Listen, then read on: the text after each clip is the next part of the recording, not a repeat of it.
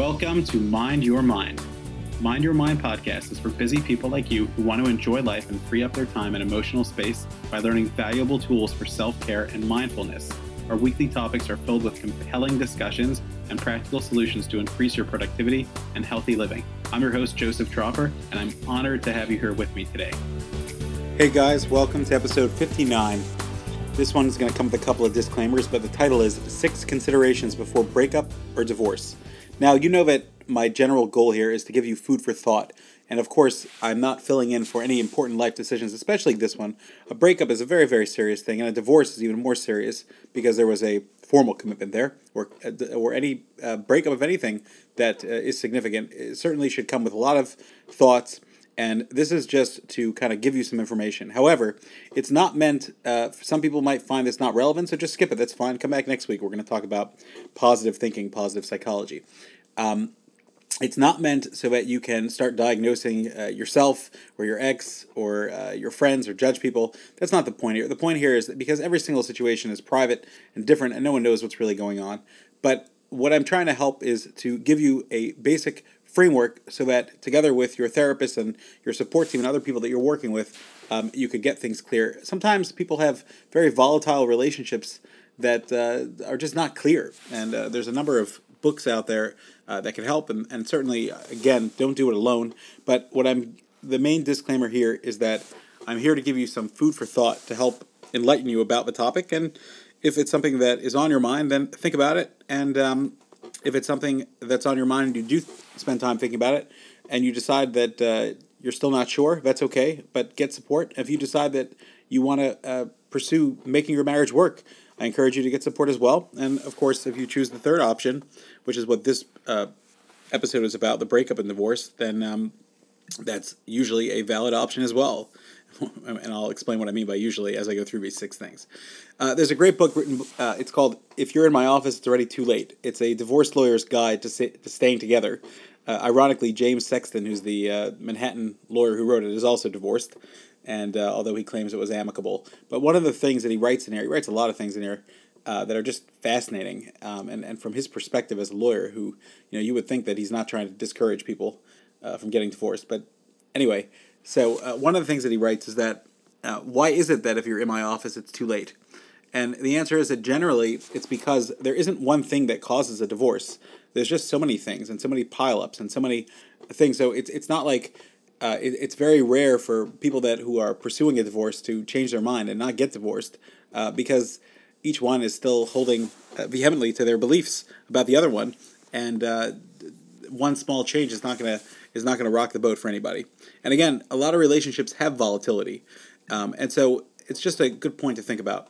If you want a resource, uh, there's a book which I, I think uh, is a very good one by Mira Kirschenbaum. You could take a look at it. It's called Too Good to Leave, Too Bad to Stay. Again, I think it's dangerous just to kind of read through it and decide for yourself, but it is a step-by-step guide to help a person decide whether to stay or to get out of a relationship. And I think that, again, it's provocative and gives some good food for thought and um, and some framework. So um, obviously, I mean, in this short podcast, we're not going to cover all of her concepts, but I certainly want to expose you to some ideas that uh, you might have thought about or might not have. Um, okay, so six considerations for before a breakup or divorce. Number one is external issues. So external things um, could refer to situations. Are you going through a hard time?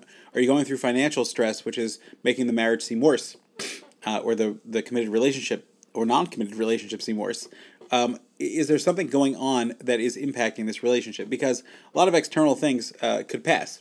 But more than that, there's another external thing, and even though this will overlap a little bit with another one, but uh, pregnancy is an external thing, or a health issue is a pregnant is a is a uh, is an external thing. And and and sometimes when people go through these external things, they think that uh, you know, oh, my marriage is horrible and this is not working. Um, and, and really, in truth, what's going on is that they're going through a crisis. Now, it's true that it's also very common that when people go through crises and they see how maybe uh, they're not compatible with their spouse, or their spouse is not as supportive of what they would like or expect or need, um, then that certainly does have an impact on their decision as well. So remember, what I'm what I'm doing here is just giving you food for thought. I'm certainly not telling you that if there's external things, don't get divorced. That's not what I'm saying. It, what I'm encouraging is for you to explore, are there external things that are going on? And the answer is there are always external things, but really try to hash out and see which parts are workable and which parts are not workable, and which parts are your spouse's fault, so to speak, and which parts are your fault, which parts are not anyone's fault, but things that you just need to deal with. Now, remember, life is hard for, for everyone, so every marriage takes work, and this is very important because I'm exposed to a lot of couples, and over the years I've worked with a lot of couples, and I've seen people Uh, pull themselves together in surprising situations where I didn't think they would. And I've seen people uh, very easily let the marriage unravel in non-surprising situations where I expected that to happen, or even in situations where I thought they could have saved it, but I'm not surprised if people don't, because we live in a uh, in, in a re- throw it out and replace it, uh, very, very uh, toss, discard, and uh, try again type of generation. So that's that's certainly a variable. Uh, the second consideration is internal, and this is probably the least uh, what I see people spending time in, but it's probably the most important out of everything. Um, how many times do people come into my office complaining how bad their spouse is? Um, even in the worst case scenarios, okay, where where they're one hundred percent right, and maybe I meet the spouse and I work with them and I see and I and in my opinion I agree, which again, you need a specialty to be able to even work with couples, and don't waste your time in marriage counseling with people that don't, A, speak to you privately, one-on-one, because I, I, I just, I've seen so many therapists that claim that, you know, when I see couples, I only see the couple, I don't see them separately. I think it's basically impossible to be a functional marriage therapist if you don't speak to people individually. Um, and the second thing is uh, don't waste your time with therapists who do not have experience. Um, and specifically if there's an issue there, for example, let's say your partner is an alcoholic. Um, the person that you're working with should be an expert in that field.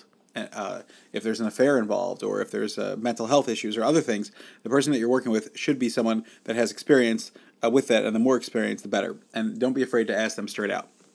But this is the most important one, because ultimately uh, internal things are often what destroy a marriage. And that's what I was saying before. Even in situations where I you, you could convince me that your spouse is the cause, there's still a ten percent liability for what you're doing wrong. Now, it could be that your spouse is exaggerating that ten percent and giving you one hundred percent blame. Um, but nonetheless, it is very important to look at the internal part, and there's always things that you could do better, and there's always things that you could work on in yourself.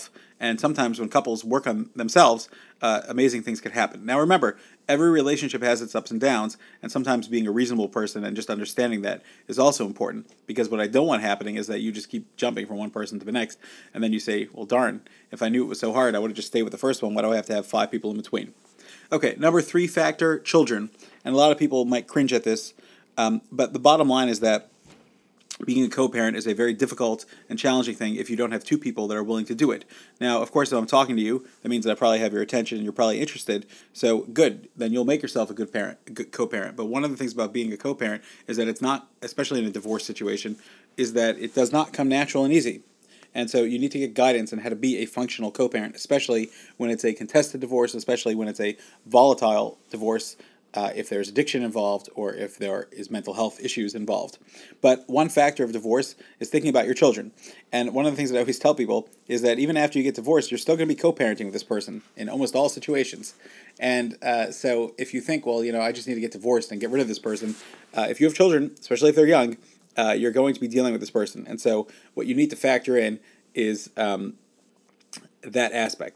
Now, if you ask me, do you have to factor in how the children will feel? Well, certainly. But here's the thing. You can't force yourself to love someone.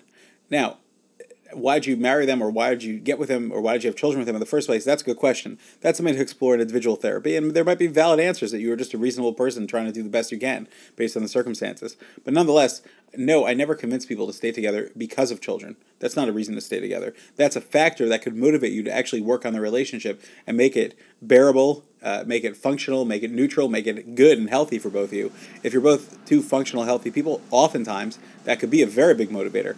Um, but it's certainly not a, ju- a justification in itself. It won't work if it's just something in itself. Uh, people love to talk about how they, people get very selfish and, and self-centered when it comes to divorces, um, and that's not a healthy thing either. We need to always think about all the people, all the parties involved, even the ex involved. Um, sometimes that's not possible if the ex is acting like a dysfunctional human being, but nonetheless, we still try our best to maintain our our integrity. Um, a fourth consideration is finances, and again, I'm not saying that people stay together because of money. I'm not saying people should or shouldn't.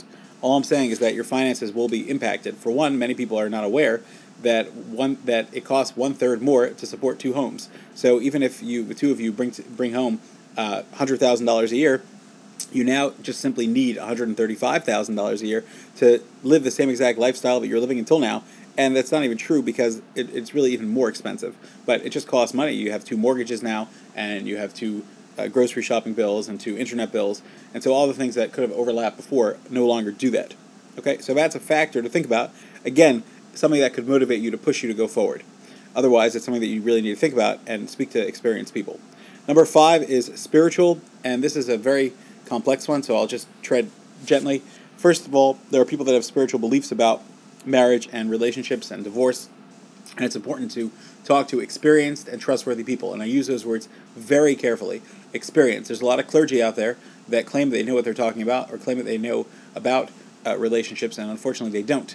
Um, and so what's important is that you need to work with someone that you both trust and that has experience. If you don't have someone that's helping you but you both trust, it's going to be very, very hard to be in a functional relationship. However, if there's something mentally wrong with one or both parties, it's going to be hard to find someone that you both trust.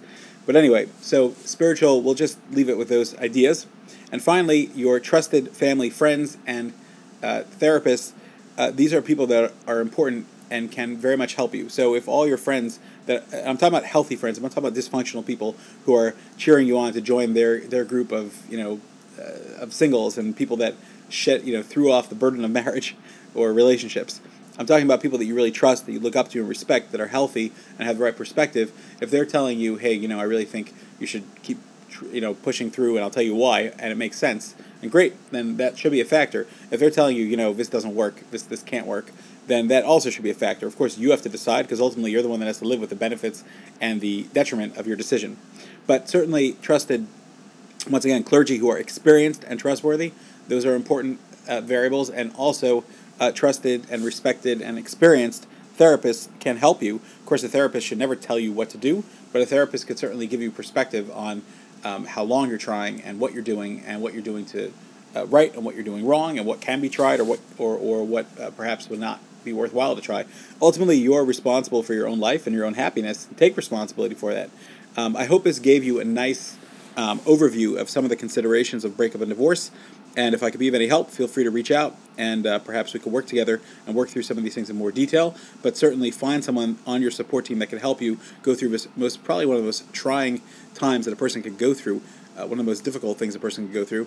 Um, but there is hope, and I've seen people pull together from some of the worst places and have successful and happy relationships through there.